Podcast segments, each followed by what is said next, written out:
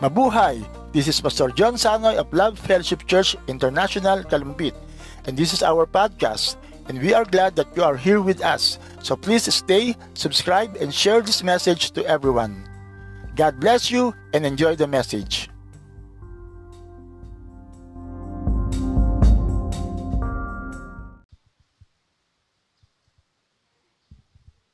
Praise God! Salamat po. Magandang dilag daw po ako.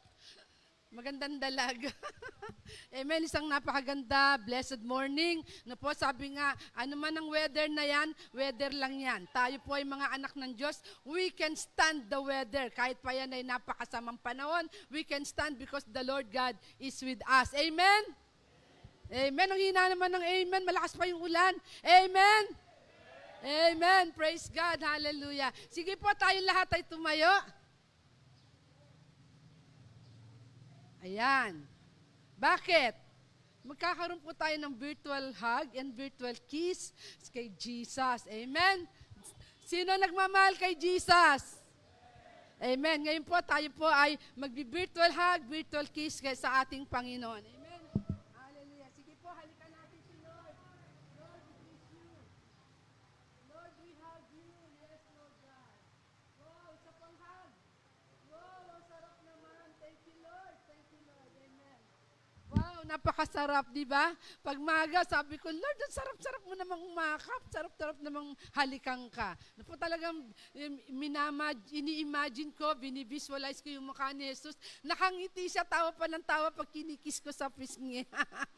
Amen. Sige po tayo po, dumako sa panalangin. Heavenly Father, you are so, so good to us, Lord God. You never leave us nor forsake us. Even the midst of storms and flooding, Lord God, you are there. Hallelujah. Hindi mo kami iniiwan kahit ano pa mang panahon, Panginoon. Ikaw ay lagi naming kasama. Kaya marami pong salamat. Holy Spirit, once again, we ask that ikaw po ang manguna sa aming pong gawain na ito. Holy Spirit, pangunahan mo rin po ako. Holy Spirit, hallelujah. Ikaw po maglagay ng tamang salita sa aking mga labi. Salamat po, God. Once again, I, we give back to you all the honor, all the glory, and all the praises. In Jesus' mighty name we pray. Amen. Praise the Lord. Hallelujah. Hallelujah. Thank you, Jesus. Tayo makakaupo na po. Purihin ng Panginoon Diyos. Ang binigay po ni Pastor uh, Pigeon na po sa ating paksa ay nasaan na? Radiate with the glow of the Holy Spirit. At ang sabi niya, focus on evangelism. So, sinunod ko lang po yung sinabi ni Pastor. Sa umagang ito, hallelujah, ay talagang we will study how to evangelize. Na po? Amen. Sabi sa Daniel 12.3, Those who are wise will shine like the brightness of the heavens, and those who lead many to righteousness, like the stars forever and ever. Kung mapapansin niyo po, sabi dyan, yung mga matatalino, those who are wise, meron bang wise dito? Taas nga kamay. Oy, tatlo, apat lang ang wise, yung iba hindi wise. Meron bang wise dito? Taas mo lahat ng kamay. Amen. Hallelujah. Sabi doon, those who are wise will shine. Yun daw pong mga matatalino will shine like the brightness of the heavens.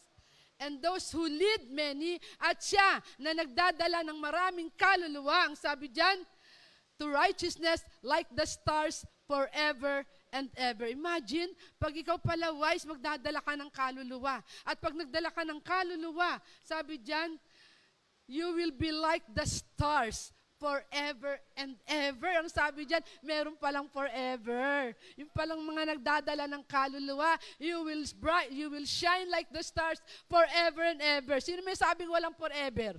Meron. Ayan, sabi ng Bible, oh.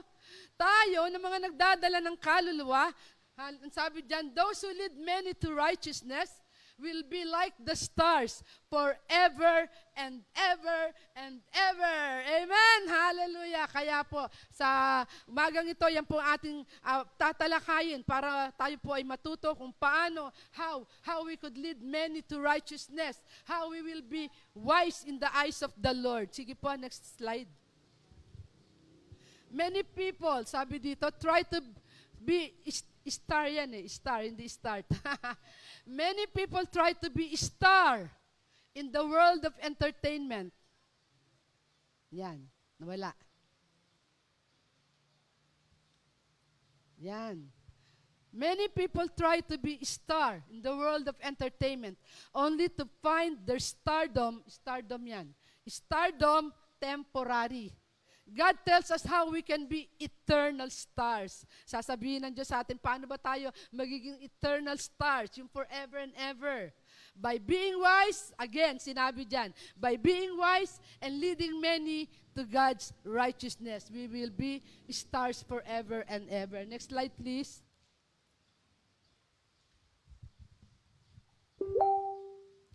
Sabi po dito, if we share, eh, mali, if we share the word, word, W yan, W-O-R-D, with others, we can be true stars. Kung ibabahagi daw po natin ang salita ng Diyos, yung word of God, sa iba. We can be true stars. Magiging tunay daw po tayong mga stars. Radiantly beautiful. Wow, sabihin mo nga sa katabi mo, radiantly beautiful. In God's time. Amen? Hallelujah. Totoo pala. Totoo pala na tayo ay mga stars. Naalala ko po si Adam and Eve. I, I, I remember, di po ba si Adam and Eve, before, hindi nila alam na nakahubad sila. Why? Ba't di nila alam nakahubad sila? Naalaman lang hubad nila nung nagkasala sila. They are clothed with the light. Ang sabi ng Isaiah 60, di ba? I am light. We are clothed with the light. I am arising and I am shining for the glory of the Lord has risen upon me. Hindi nila alam na nakahubad sila because they are clothed with the light. And same with us. Kahit po nakabihis tayo, mula nang tinanggap natin ng ating Panginoong Jesus, we are clothed with the light. Hindi lang po natin nakikita ng ating uh, mga mata, pero we are clothed with the light. Amen po. Na po na nakit, naalala ko si Francis Hunter nung araw, kung naalala niyo 'yon, mag-asawang Francis and Charles Hunter, nung yung mga uso-uso yung mga pagpapahaba ng paa, ng kamay, ng mata nung araw pa. Sabi niya, uh, nakita daw niya talaga yung asawa niya na talagang nakaklothed with the light. Pag gumanon daw yung daliri niya, talagang yung rays of light lumalabas sa daliri niya. Kaya po tayo na mga mana ng palataya, kung hindi niyo pa alam, papaalam ko po sa inyo, we are clothed with the light. Just like Adam and Eve before the fall.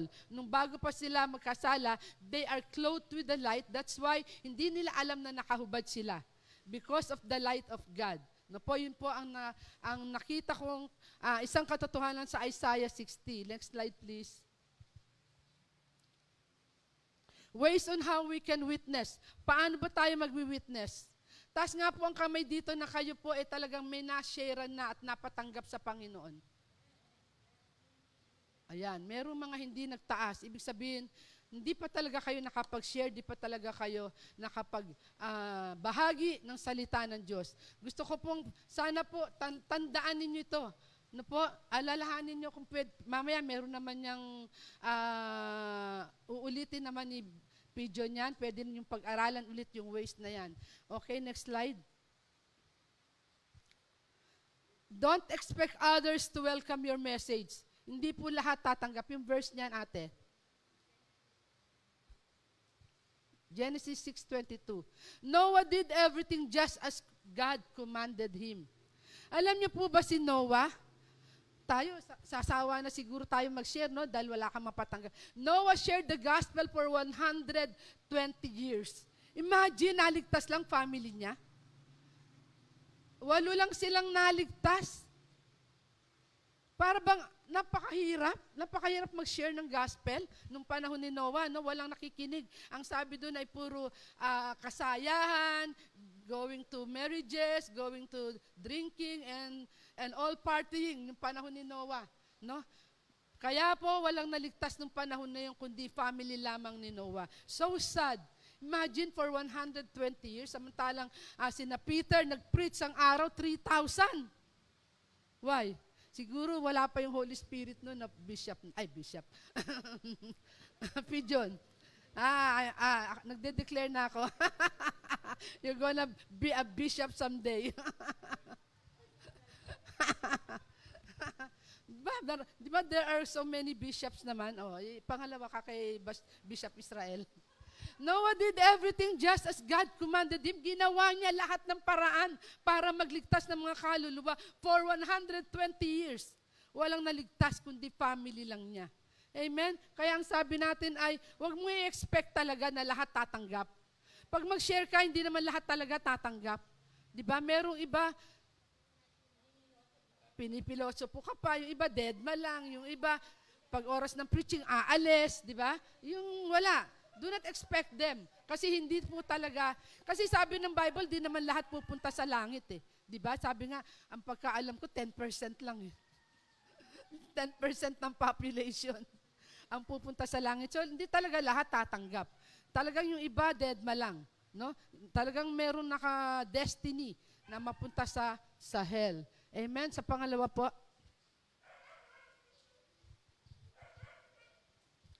look for ways to make God look good. Humanap daw tayo ng pamamaraan kung paano natin mapa- makikita yung kagandahan ng Panginoon. Verse po natin.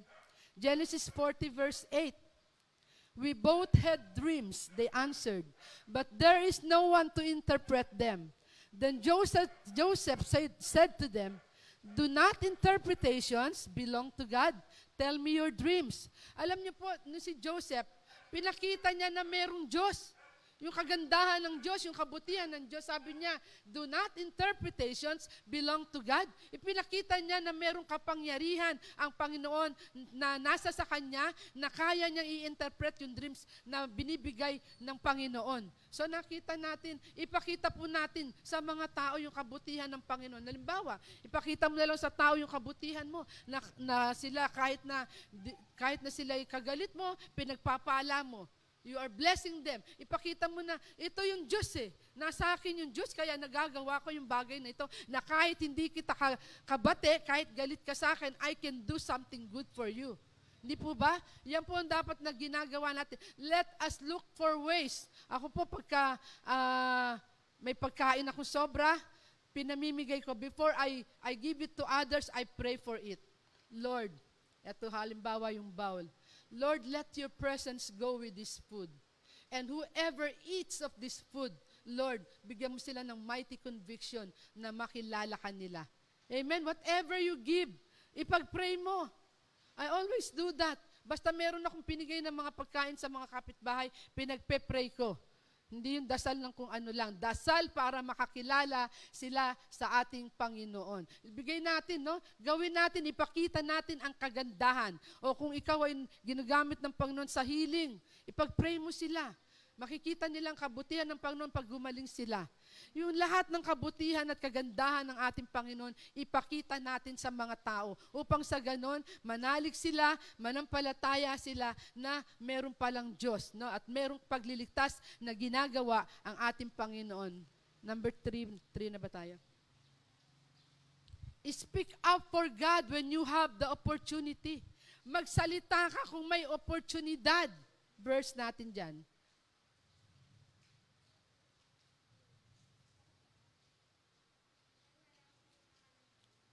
Alam niyo po, nung namatay ang ate ko,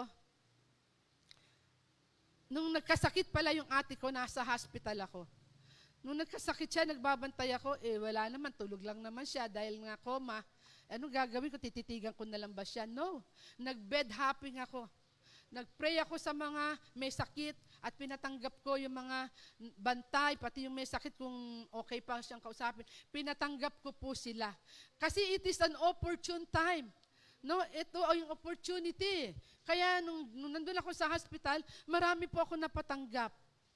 Tapos nung namatay na yung ate ko, doon sa place of burial, yung, ano ba tawag doon? Doon binurol. Ayan. Sa simbahan, meron silang parang cubicle, parang sa kalumpit, merong burulan. Ayun. Dumating ang mga friends ng ate ko, mga senior na po kasi, 74 na siya. Dumating, nag-pray sila. Ang dami nila, napuno po yung, ganito po ata kalaki yung room, napuno.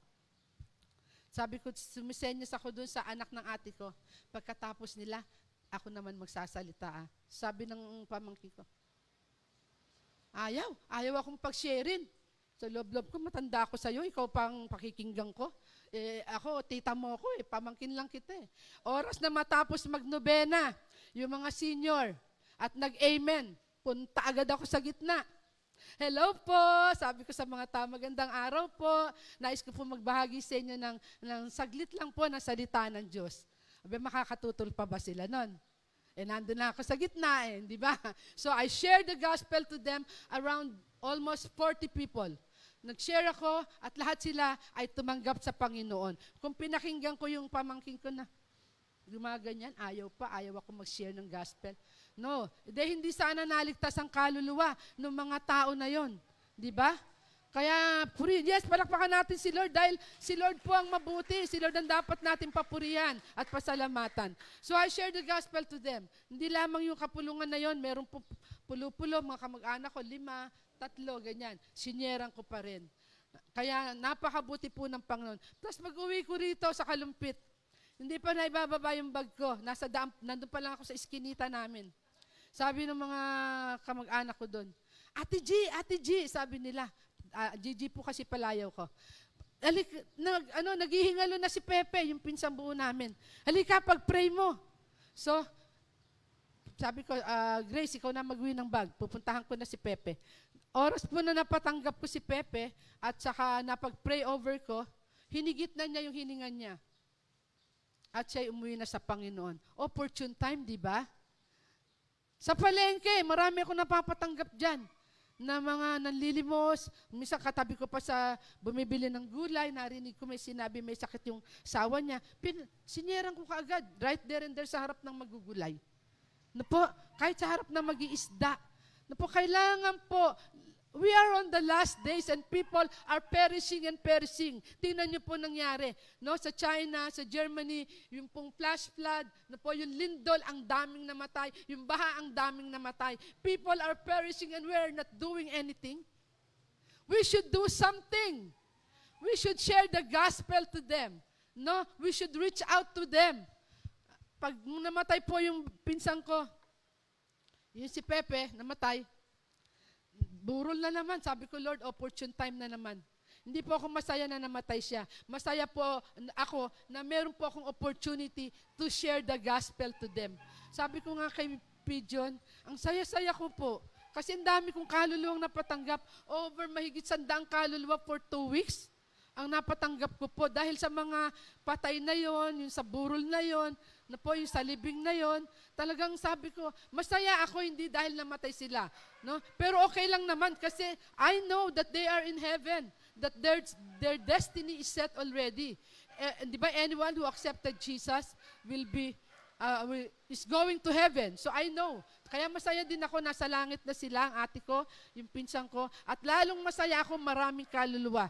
No po, sa, nung sa, sa sementeryo po, nag-share ako sa sementeryo, ako po yung nag-pray, di ba usually yung dust to dust, ganyan-ganyan. Nag-share ako doon. About mahigit 30 people ang nandoon sa sementeryo. And I shared to them the gospel. And every one of them accepted the Lord. Hallelujah, as their Lord and Savior. Amen. Palakpakan natin ng Panginoon. Amen. So sabi diyan, speak up for God when you have the opportunity.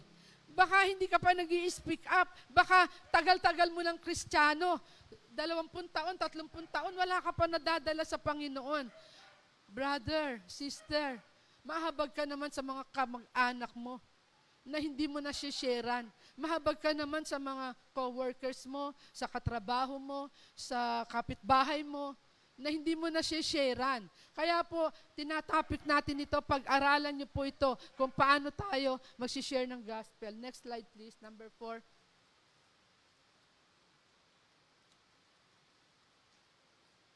Why some may not listen to you? Tingnan natin yung verse. Then they said, The God of the Hebrews has met with us. Now let us take a three-day journey into the wilderness to offer sacrifices to the Lord our God, or He may strike us with plagues or with the sword. Minsan takot, baka ma-strike sila. Kaya hindi nila nasishare yung gospel.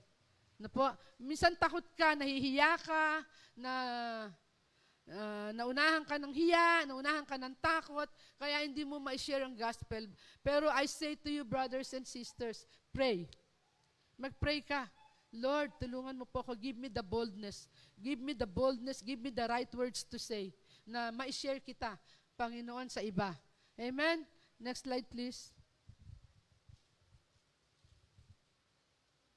Ito, to relatives and family. Ito yung sinasabi ko kanina. Baka nanay at tatay mo mamamatay na, hindi mo pa nababahaginan ng salita ng Diyos.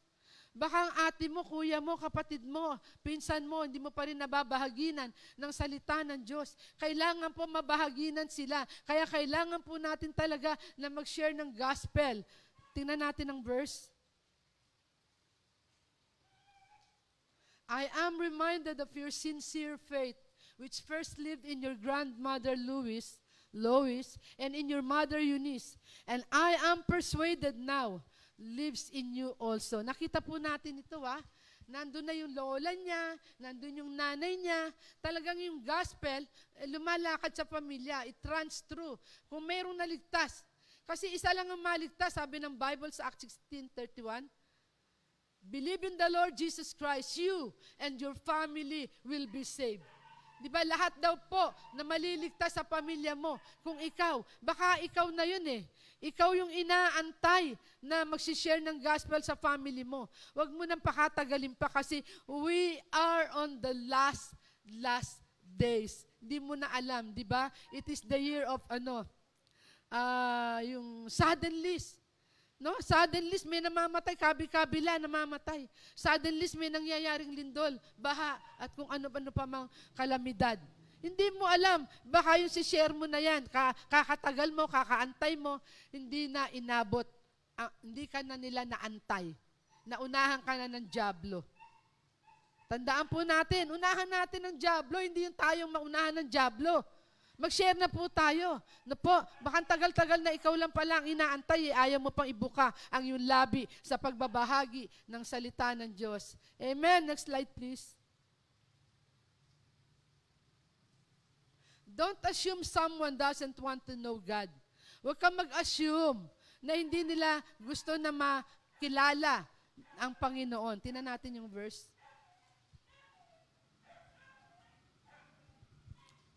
Before the spies lay down for the night, she went up on the roof and said to them, I know that the Lord has given you this land, and that a great fear of you has fallen on us, so that all who live in this country are melting in fear because of you. We have heard how the Lord dried up the water of the Red Sea for you when you came out of Egypt, and what you did to Sihon and Og, the two kings of the Amorites, east of Jordan, whom you completely destroyed. Eto po, ah, sino nga yung patutot dyan? No?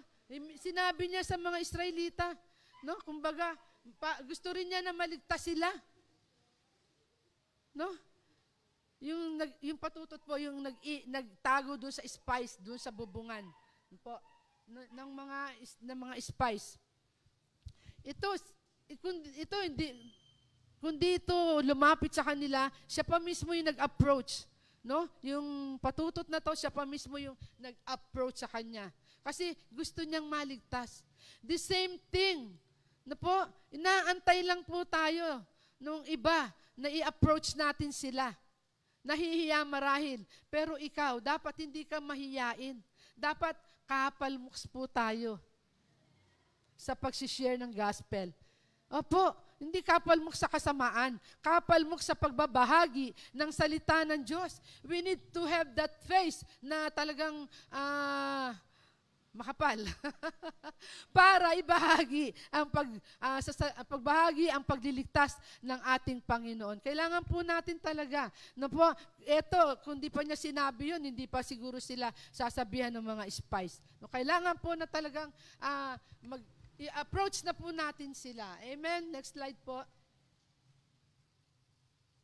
Don't get so preoccupied with your faith that you don't share it. Busy-busy ka sa church. Occupied ka sa mga gawain sa church, sa music ministry, sa children's ministry, sa men's, sa women's, po sa lahat ng ministry. Pero busy ka dyan, pero minadala ka bang kaluluwa? Kagaya rin ng ilan sa atin ngayon na hindi, hindi pa nakakapagdala ng kaluluwa sa ating Panginoon. How can we be like the stars forever shining? Hindi ba yun ang gusto ni Lord? Doon sa mga sabi nga, uh, pag nakapag-share ka ng gospel, those who led many to righteousness are like the stars shining forever and ever. Eh, di para ka namang ano dyan? Uh, ano ba yung stars na walang, walang dating? ano? Malungkot ang ang ano mo countenance mo, hindi ka nagsha-shine. No? If you want to shine with the Lord, lead many to the Lord God. Magdala tayo ng maraming kaluluwa at gaganda tayo. Dahil nagsashine tayo for the Lord. Dahil nagdadala tayo ng mga kaluluwa sa ating Panginoon. Huwag na po nating antayin pa yung marami pang pagbaha, paglindol, at marami pang kalamidad, at marami pang, uh, ano ba itong nangyayari ngayon? Pandemic. Na po, Share na po tayo. Isipin na agad natin, sino ba ang sharean ko bukas? Sino ba ang sharean ko mamaya? Yun po lagi ang nasa isip natin. Ako, ang puso ko po talaga, sabi ko nga, Lord, ano, uh, evangelist po talaga marahil ang call ko dahil kahit, basta meron akong time, meron ako opportune time, opportune time, I really shared the gospel. Di ko siya iiwan hanggat di tumatanggap. Sa grab taxi nga eh. Eh, haba eh. Mula Fairview hanggang Kainta sa ati ko, 700 sa grab taxi. Ay, siyempre, ang haba ng time ko mag-share dun sa taxi driver. Tumanggap siya sa ating Panginoon. Amen? Kaya salamat sa ating Panginoon. Huwag tayong preoccupied, busy-busy. Alam mo, masarap itong mga teacher na to eh. Bakit? You can command the children to say the prayer of acceptance. Noong nag, nag-DBBS kami, di ba, pag may DBBS, pinatatanggap natin talaga lahat ng bata, opportune time. No, mga teacher, opportune time. Hindi ka nila tatanggihan. Walang tatanggi. Bakit? Tatakot sila. Baka ibaksak mo. Amen? Praise God. Number eight.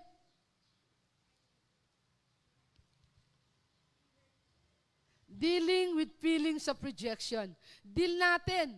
Huwag tayong, porke na-reject ka, ay ano, malungkot ka, porke na-reject ka, uh, ayaw mo na. Ay, kasi pag nagsishare ako, nare-reject lang ako. Hindi po. Di ba nung naliligaw ang mga lalaki sa babae, di ba wala silang tigil? Punta ng punta sa bahay, bigay ng bigay ng kung ano-ano. Ganyan din daw po tayo. No? Talagang wag tayong hihintong gat di natin napapatanggap. Sila hindi humihintong gat di napapasagot ang babae. Tayo naman po, wag titigil hanggat di natin napapatanggap ang mga tao na yan. Amen po? Kaya po kailangan natin, kahit ano pang rejection yan, anuin mo lang, uh, isang tabi mo lang, move forward. e alisin mo. Pagka na merong rejection, eh bakit eh, dami naman tao? Hindi lang naman ikaw. At least, na-sharean kita. Wala na akong obligasyon sa'yo. Di ba? Kasi obligasyon mo yan, anong sabi ng Bible? Sa iyong mga kamay, sisingilin ang dugo. Hoy, listen sa likod. Ha? Sa inyong mga kamay, sisingilin ng Panginoon ang dugo ng mga tao na hin- napunta sa impyerno na hindi mo na-share ng gospel. Wow, nakakalungkot yun. Pag hindi mo na-share ng gospel ang pamilya mo, ang neighborhood mo, ang friends mo, eh sa yung mga kamay, sisingilin ng Panginoon yan. No? Sisingilin ng Panginoon sa iyong mga kamay. Amen. Ano yung verse doon?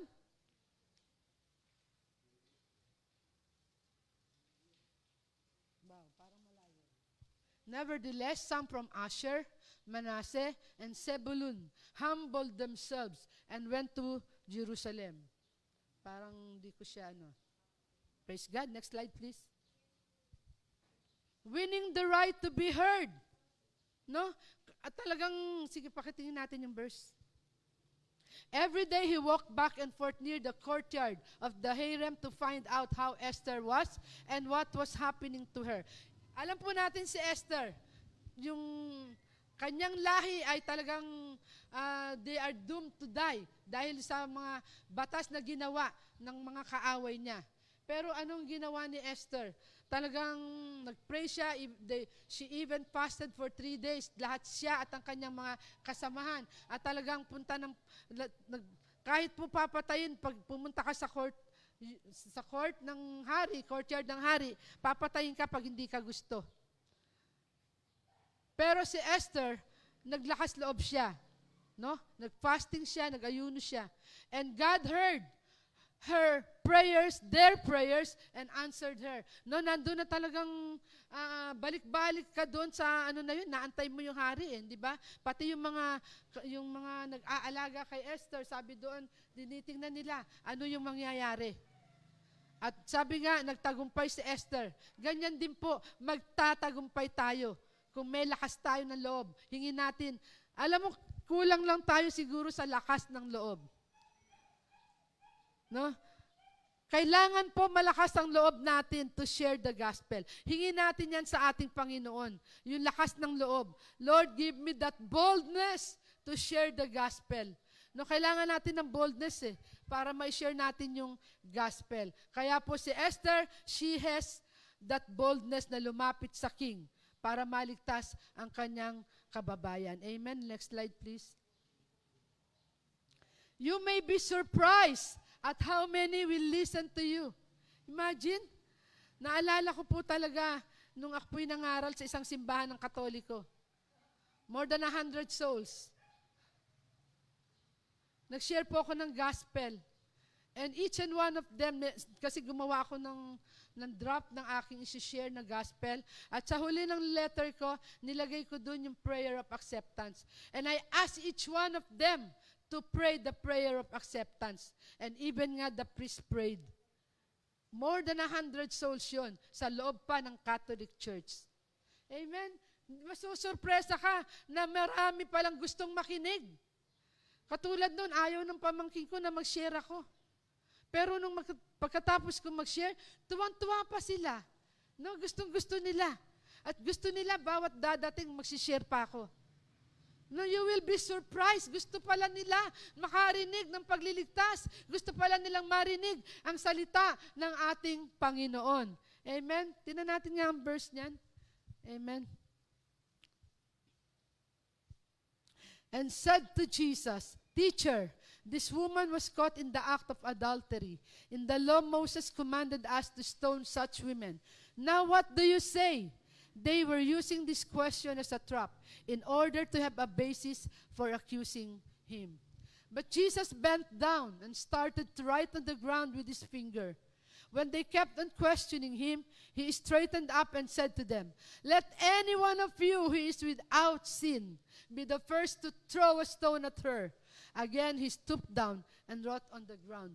Alam niyo po, pakibalik nga yung verse, yung dati, yung kanina. Number nine ba yun? Nine. Hindi, yung... Yan. Winning, yun ba yan? Nine? Winning the right? Hindi, yun isa pa. Wi- Winning the right to be heard. O, ten na. Yan, ten. You may be surprised. No? Yung pong sinabihan ni Jesus na yun eh. Di ba, sinabihan niya yung mga tao, sino walang kasalanan sa inyo, unang bumato. Di ba? Nakikinig silang lahat. Ganyan din po pagka nagsalita tayo. The, the power of the Lord is working. Pag tayo po nag-release ng salita ng Diyos, pag tayo po ay nag-release ng salvation, pag tayo po ay nag-release ng, ng mga sinasabi ng Biblia, yung tao, makikinig po sila. Makikinig sila, akala mo lang dead ma, pero hindi po. Nakikinig po sila talaga. Ano po? Sige, number 11. Using others' curiosity as an eye-opener. No, pagka na, di ba, halimbawa, meron ka pinag-pray, gumaling. Wow, curious yung mga tao. Di ba, maglalapitan. Wow, ano, ano nangyari? Ano, paano gumaling? Tanungan ng tanungan, di ba? Yung curiosity nila. Minsan, eto may gathering. Yung curiosity, maglalapitan sila. Minsan, di ba, pagka tayo meron mga crusade, yung mga tao naglalapitan out of curiosity. Lumalapit po sila. Ano po? Tinan natin ang verse.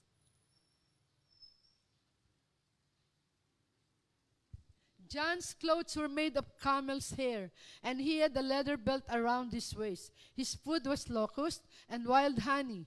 People went out to him from Jerusalem and all Judea and the whole region of the Jordan. Confessing their sins, they were baptized by him in the Jordan River. Na-curious sila kay ano eh, no?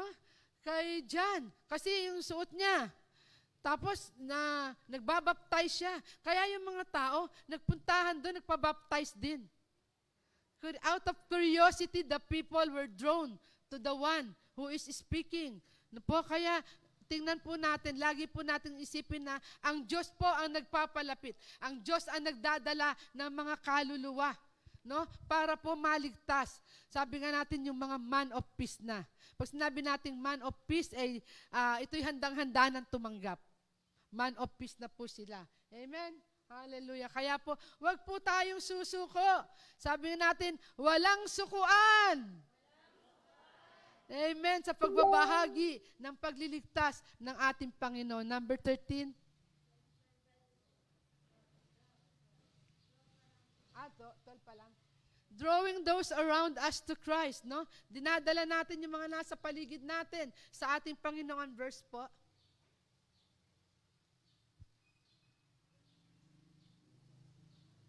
Eto, as Jesus was walking beside the Sea of Galilee, he saw two brothers, Simon called Peter and his brother Andrew. They were casting a net into the lake for they were fishermen. Come, follow me, Jesus said, and I will send you out to fish for people. At once they left their nets and followed him. Wow, di ba? The people are drawn.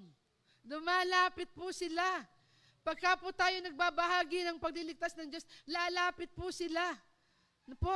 Lalo nga pagka Pagka tayo ay nagkukrusada, talagang di ba yung mga tao lumalapit po talaga? Gusto nilang tanggapin ng Panginoon. No po? At dito nakita natin, tinawag ng Panginoon. Hallelujah, si Simon, called Peter at si Andrew. At sila'y lumapit.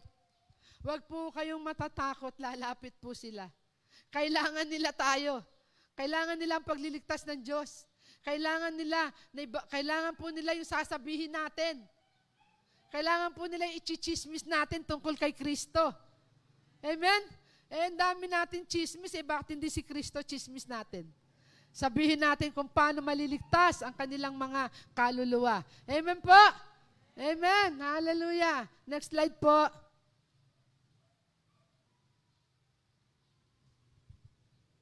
Jesus calls for help.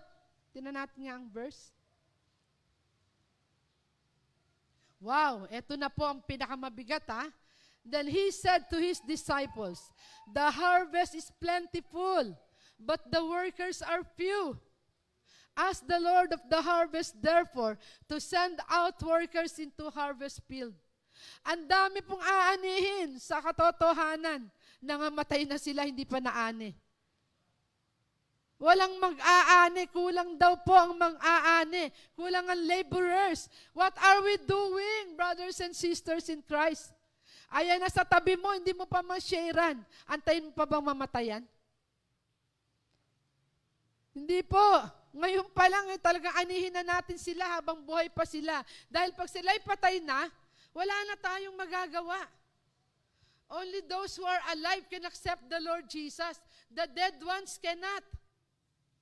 Hindi naman po sila tatanggap kung patay na sila.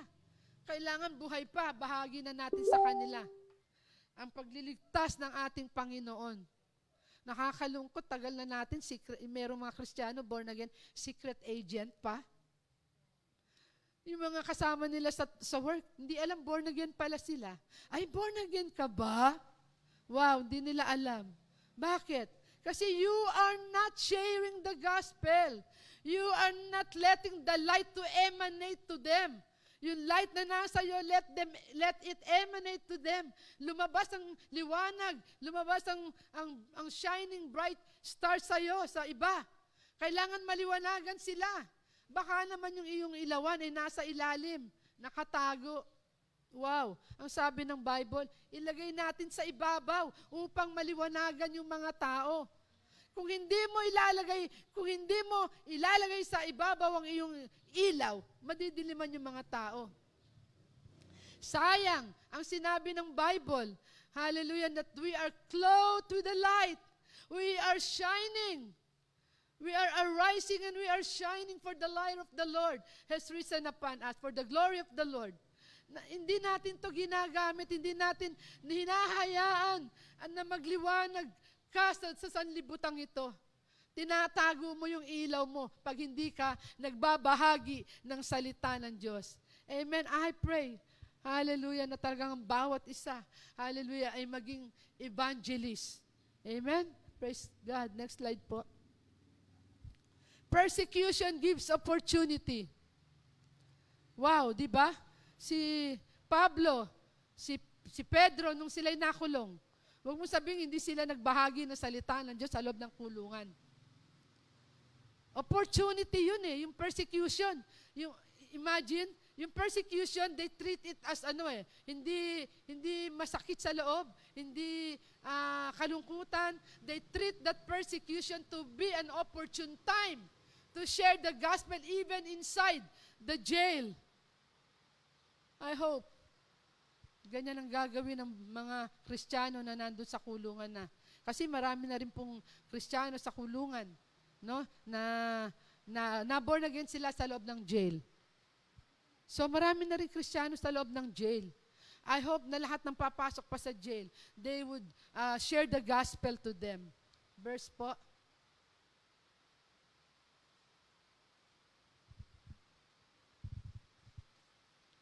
Be on your guard you will be handed over to the local councils and be flogged in the synagogues. On my account, you will be brought before governors and kings as witnesses to them and to the Gentiles. Di po ba? Be on guard. No, maaari kang dalin sa, sa mga hari. Ganyan na nangyari, di ba? Si Kristo, dinala sa gobernador, dinala sa, sa mga hari. Po, ganyan din, si na Pablo. Si Pablo, actually, nakapag-share siya. Doon, nung dinala siya sa mga uh, nung hinuli siya at dinala doon sa mga gobernador na yan. No? Ginamit niyang opportune time ang persecution.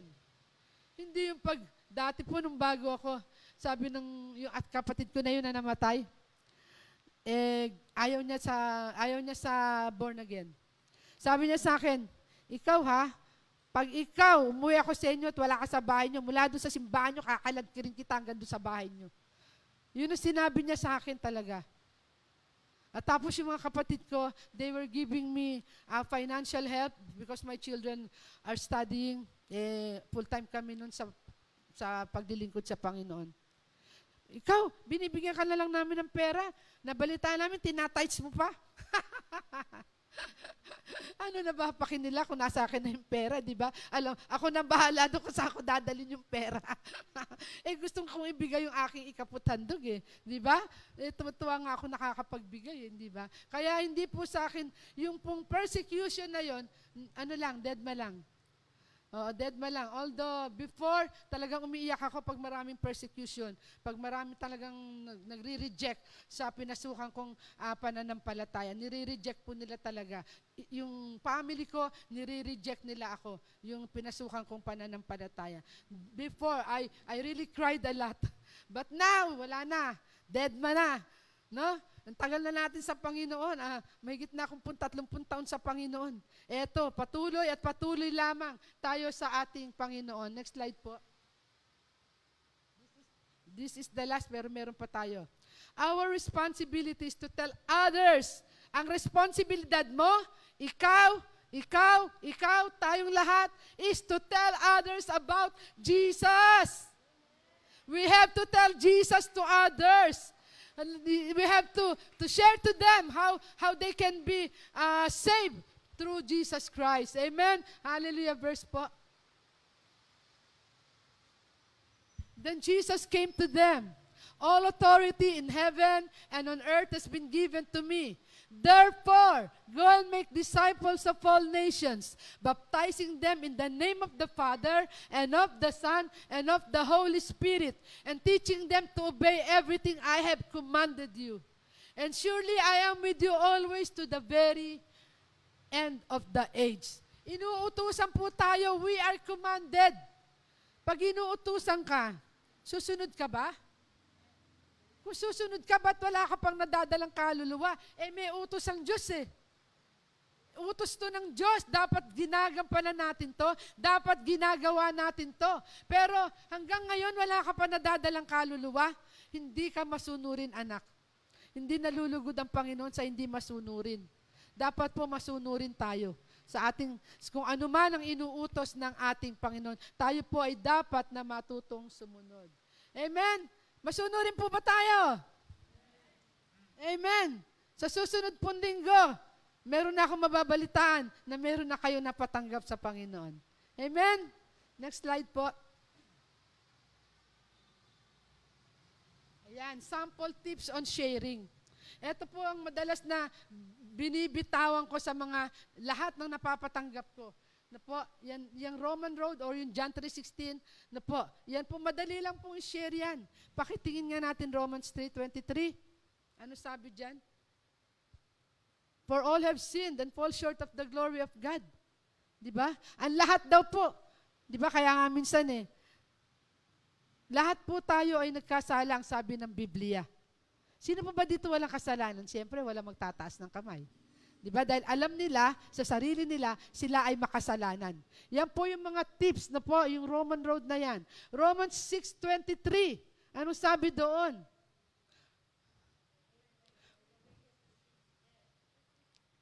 Six twenty-three.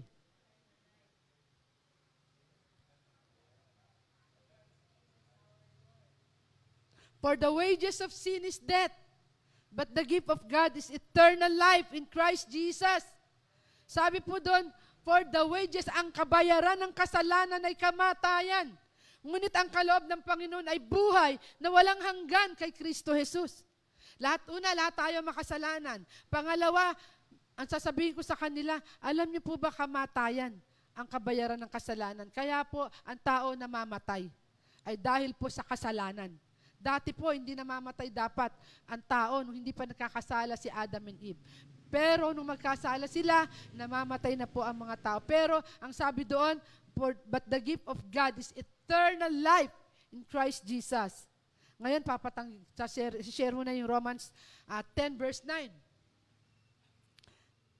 Ang sabi po sa Romans 10 verse 9, If you confess with your mouth Jesus is Lord and believe in your heart that God raised Him from the dead, you will be saved. Na po, kung mananampalataya ka raw sa puso mo na si Jesus ay ibinangon muli sa kamatayan, maliligtas ka. No, yan lang pong apat na yan, memorizing nyo. O kahit nga yung John 3.16 na lang. Eh. O tinan natin yung last verse na Romans 10.10.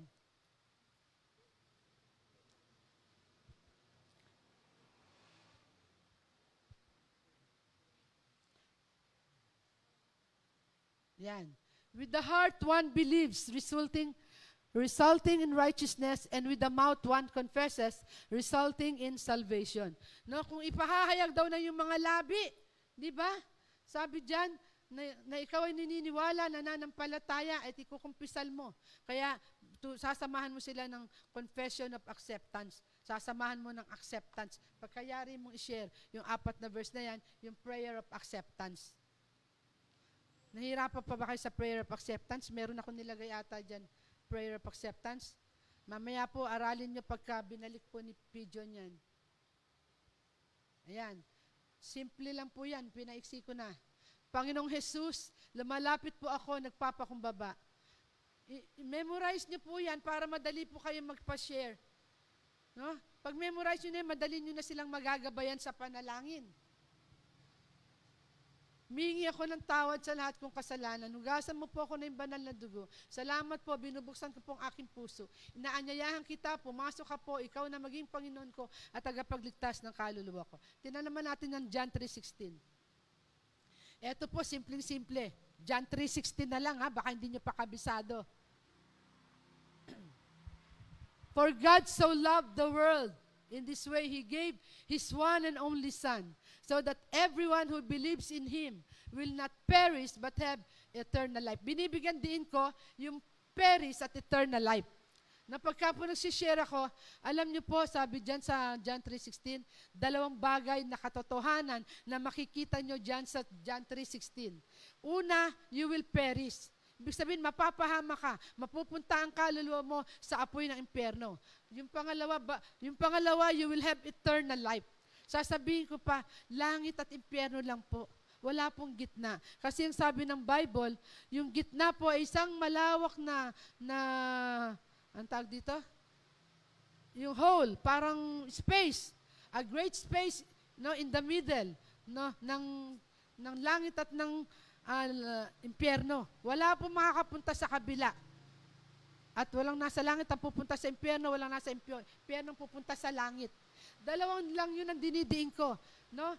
Ipakita nyo sa kanila na dyan sa, sa John 3.16, Paris, hell yun. Eternal life, heaven yun. Yun lang ang bigyan diin mo. No, madali yan. Kung yan po ipapractice nyo, dapat pinapractice po natin yan. No? Ako po ay talagang sobrang practice na. Sa dami ng na-share ko na iyan po yung sinishare ko. Hindi mahirap, di ba? Hindi siya mahirap. Amen? Hallelujah. Kaya po, Hallelujah na pag sinyer natin yan, no, pag, uh, pag, pag-aralan po natin, no, naniniwala ako kung lahat po tayo magsishare ng gospel, kung lahat po tayo magbabahagi ng pagliligtas ng Panginoon, no po, maraming kaluluwa ang maliligtas. Hindi sila mamamatay na agad-agad na, na sabi nga, they will perish in dun sa flood, they will perish sa pandemic, they will perish sa, sa mga lindol na yan. Kung tayo lamang po ay nagbabahagi ng pagliligtas ng ating Panginoon. Nais ko po sana, sabi ko nga, I want to impart to you yung, yung anointing ko sa pagbabahagi ng salita ng Diyos. Kasi alam ko, dyan ako ginagamit ng Panginoon. Ka, Hallelujah. Hindi po tayo pwede mag, ano, lumapit dito. No? Pe-pray ko na lang po kayo. Okay. Oh, hallelujah. Shakaramadada. Tayo po tayo lahat. Oh, ramarabababade, rabarabaraba shanda. Oh, ramarabababarabarabarabarabarabarabare. Sikuroboroboroborobo, sikarabarabababa. Sikuroboroborobode, rabarabade. Sikuroboroboroborobo,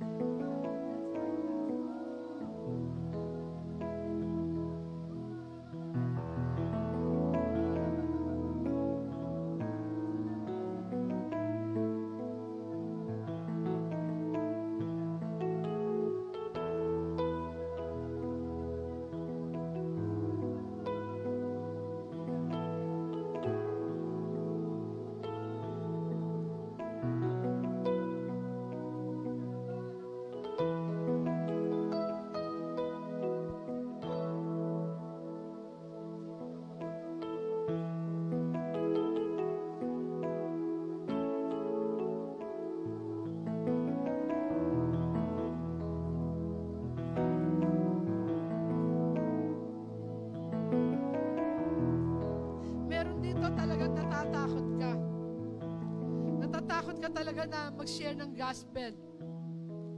Hallelujah. Pero hingin mo sa Panginoon ang boldness. Ask the Lord God, Lord, bigyan mo po ako ng lakas ng loob. Alisin mo po sa akin yung takot. Panginoon, yung, yung hiya, Panginoon, na baka ako ay ma-reject. Lord, hallelujah. Sabihin mo yan sa Panginoon kung ikaw ay nakakaramdam ka ng takot sa pagbabahagi ng salita ng Diyos. Hallelujah. For sure, bibigyan ka ng Panginoon ng lakas ng loob sapagkat sinabi ng Panginoon, humingi ka at ikaw ay bibigyan. Humingi ka ng lakas ng loob sa ating Panginoon. Bibigyan ka niya. No? Kasi God's will yan eh. Nais ng Lord na talagang ang bawat isa sa atin ay uh, magbahagi ng salita ng Diyos. Hindi niya hahayaan na hindi niya ibigay ang hinihingi mo. Hallelujah. Yes, oh God. Yes, thank you, Jesus. Yes, hallelujah. Thank you, Jesus. Thank you, Lord God. Hallelujah, hallelujah. Lord, sa oras mong ito, Panginoon Diyos, hallelujah. In the mighty name of God the Father, God the Son, and God the Holy Spirit, hallelujah. Imparting I am imparting the anointing an evangelist, Lord God, to each one of us, Lord God. Lord, hallelujah, hallelujah. Receive the impartation. Receive the impartation. Say, I receive it. I receive it in the name of Jesus. I receive it. Yes, Lord God, hallelujah. I am imparting to them, Lord, the anointing, hallelujah, of an evangelist, Lord God. Hallelujah, in the name of Jesus. In the name of Jesus. And I declare, Lord God, from this moment on, Lord God, each one of them, Lord God, hallelujah, will have the boldness, will have the anointing to share the gospel to others, that they too will become shining stars. Lord, pag marami kaming kaluluwa na nadala sa iyong banal na paanan, maraming kaluluwa ang magliliwanag, they will become shining stars forever and ever shining. Lord God, kaya bigyan mo po, Panginoon, hallelujah, bawat isa ng mga kaluluwa na amin pong mababahaginan ng iyong mga salita. O Diyos, ikaw po ang kumilos. Ikaw po ang kumilos sa bawat isa. Panginoon Diyos, hallelujah. Tunay nga po, Panginoon, hallelujah, hallelujah, na mga salita mo ay makapangyarihan. Hindi sila makatututol, Panginoon, pag binahagi ang makapangyarihan mong salita. Kaya, Panginoon, hallelujah, sa oras mong ito, feel mo po, hallelujah, feel everyone, hallelujah, with the anointing, with the wisdom, hallelujah, sa pagbabahagi ng iyong mga salita, Panginoon. Lord, hallelujah, I know they are desiring, they are desiring, but are afraid. Hallelujah. Lord, I pray, Lord God, grant the desires of their hearts that they would bring souls unto your feet, that they would uh, uh, make others also shine like the stars for you, Lord God. Hallelujah. Kaya po, Panginoon, hallelujah, sa oras pong ito, naniniwala po ako, lahat po na nagdi-desire na yon, Panginoon, ay pinuno mo po, pinuno mo po, Panginoon Diyos, hallelujah, hallelujah, ng wisdom, ng anointing, ng power, for you have said in your word, Lord God, hallelujah, hallelujah, that power will come unto us, hallelujah, you will empower us, O God, hallelujah, na tunay, nga po, Panginoon Diyos, hallelujah, kami ay makapagdala ng mga kaluluwa. Heavenly Father, we are on the last, last days, Panginoon, at sabi mo nga po, Panginoon, hallelujah, there will, the glory of the Lord will hover all the earth. The glory of the Lord, the Holy Spirit uh, will hover all the earth. At lalong maraming kaluluwa ang maliligtas. Billions of souls are expected to uh, accept Jesus, hallelujah, as their Lord and Savior in this in these last days of God. Hallelujah. For your Holy Spirit will move mightily Hallelujah, on the face of the earth. Heavenly Father, we're so thankful. We're so thankful, hallelujah, sa kabutihan mo na meron, ka, meron kang last move pa, Panginoon, na gagawin sa mundong ito, Panginoon. O God, maraming maraming salamat. At kung sa oras din pong to, meron pang mga pangangailangan ng bawat isa, Panginoon. Lord, you know their hearts. You know the desires of their hearts. You know, Panginoon, kung ano yung kailangan nila. Father, I ask in the name of the Lord Jesus Christ of Nazareth, grant it unto them, Lord God. Grant it unto them, Lord God, whatever is the desire of their hearts, Lord God. And Lord God, sa lahat po na nagsidalo, sa umagang ito, I declare double portion of your spirit. I declare double portion of blessing. I declare, Lord God, double portion ng pagkakaloob mo po sa bawat isa na sa kabila ng bagyo ay nandirito, sumamba sa iyo sa espiritu at sa katotohanan. Oh God, maraming maraming pong salamat. Salamat po, salamat po Ama. Hallelujah. Sige po, let's continue to worship the Lord.